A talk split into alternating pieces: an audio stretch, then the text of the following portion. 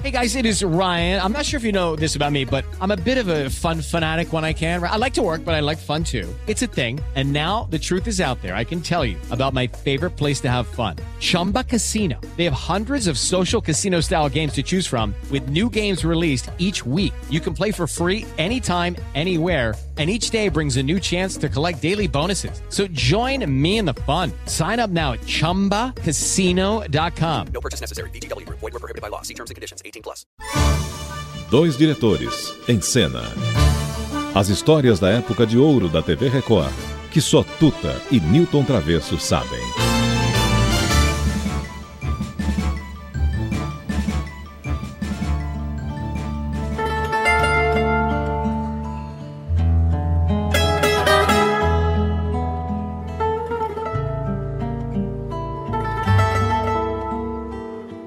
Amigos, vocês vão pensar que é dia de Portugal?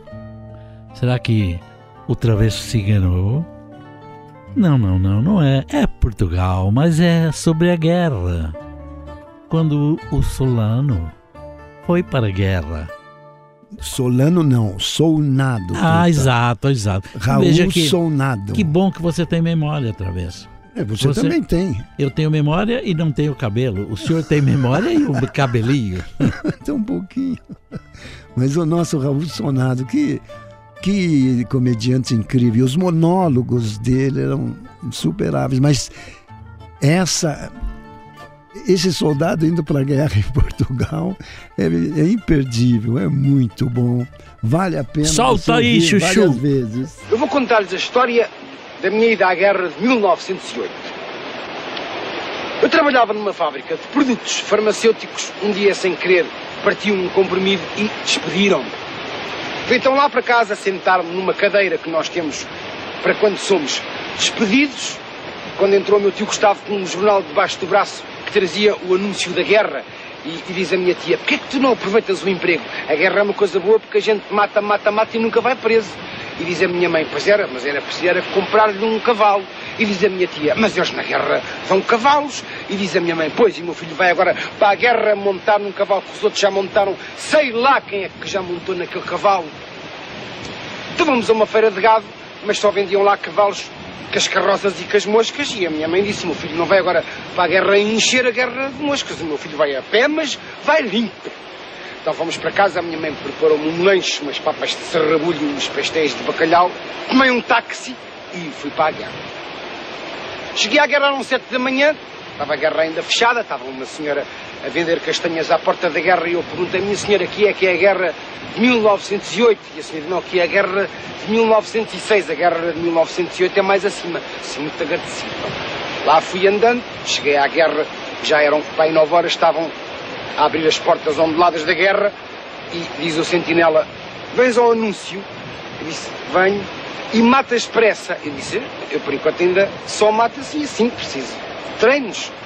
Então, vou-me ao capitão que me perguntou se eu trazia espingarda.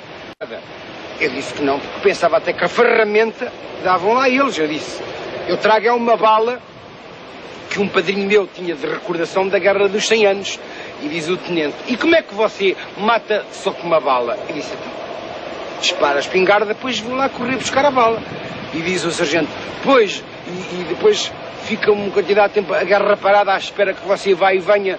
E diz um ferrial, a gente pode amarrar uma guita à bala, e ele dispara e depois puxa-se a guita.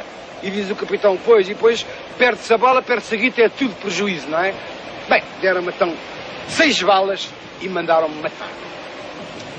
Estava eu a matar muito quentinho, quando de repente veio o capitão e disse, olha, agora tens que ir ao, ao inimigo de espia.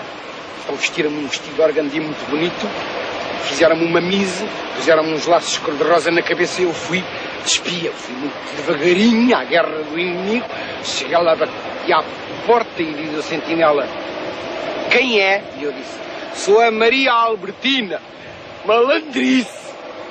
Ele disse, olha, e trabalhas de espia há muito tempo. Disse, não, trabalho só desde as 11. E o que é que tu queres? Eu, venho cá buscar os planos da pólvora. Ele disse, pois olha, não te dou os planos da pólvora, não te dou os planos da pólvora, não te dou os planos da pólvora.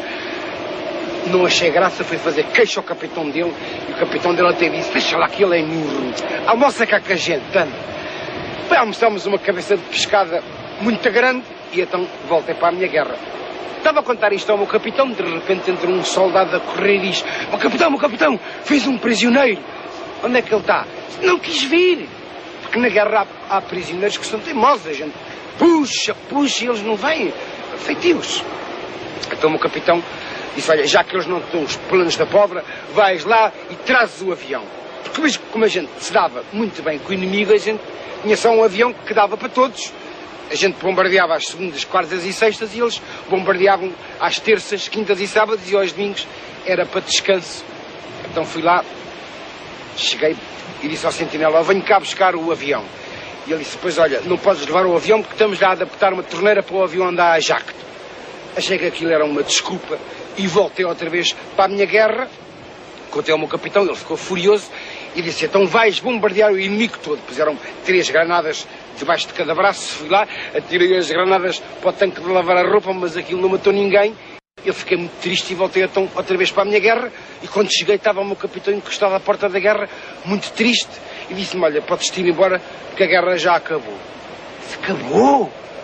Acabou, olha, veio cá o fiscal, não tínhamos licença de porte de arma, para, olha, fizeram uma sindicância, levaram os canhões, as metralhadoras e as balas e pronto. E foi assim que acabou a história da guerra de 1908. Olha, eu, eu tenho uma memória de uma alegria incrível. Travesso, em primeiro lugar, nem que o público Hum. fique chateado, mas você é travesso, isso é um nome italiano. Eu sou português. Ah, é? Eu sou Carvalho, de trás dos montes. É, Eu sou Adriano. Você é de trás dos montes? Sim, Não diga, meu sogro. você nunca me é viu porque eu estava atrás dos montes. Não, você é de lá? Sim, Pois, pois. pois, pois, sim. Ora, pois. Sou fadista. Não sabia. Eu sou fadista e você é safadista. Nossa, que coisa bacana. Olha, mas ó, eu, eu, fiquei com uma lembrança tão triste da última viagem que eu fiz a Portugal, que eu fui visitar o Raul Sonado. Foi antes dessa que você fez a Espanha, que Foi passou muito agora antes. um tempão na Espanha? Foi muito antes, mas o Raul Sonado estava tão abandonado, sozinho, numa solidão incrível. Foi o jogo, foi a bebida. E como é que pode um talento desse se perder dessa forma? Foi triste pra caramba, viu, Tuta? Nossa, era um apartamento pequenininho, sujo, ele sozinho, aquela cozinha com aquela pia. Ele não estava panelas, sozinho, Travesso, você estava lá. Pois é, mas foi triste pra caramba. Depois nunca mais vi, soube que ele tinha morrido, mas foi uma morte triste pra caramba. Vai. Dois diretores em cena. As histórias da época de ouro da TV Record, que só Tuta e Newton Travesso sabem.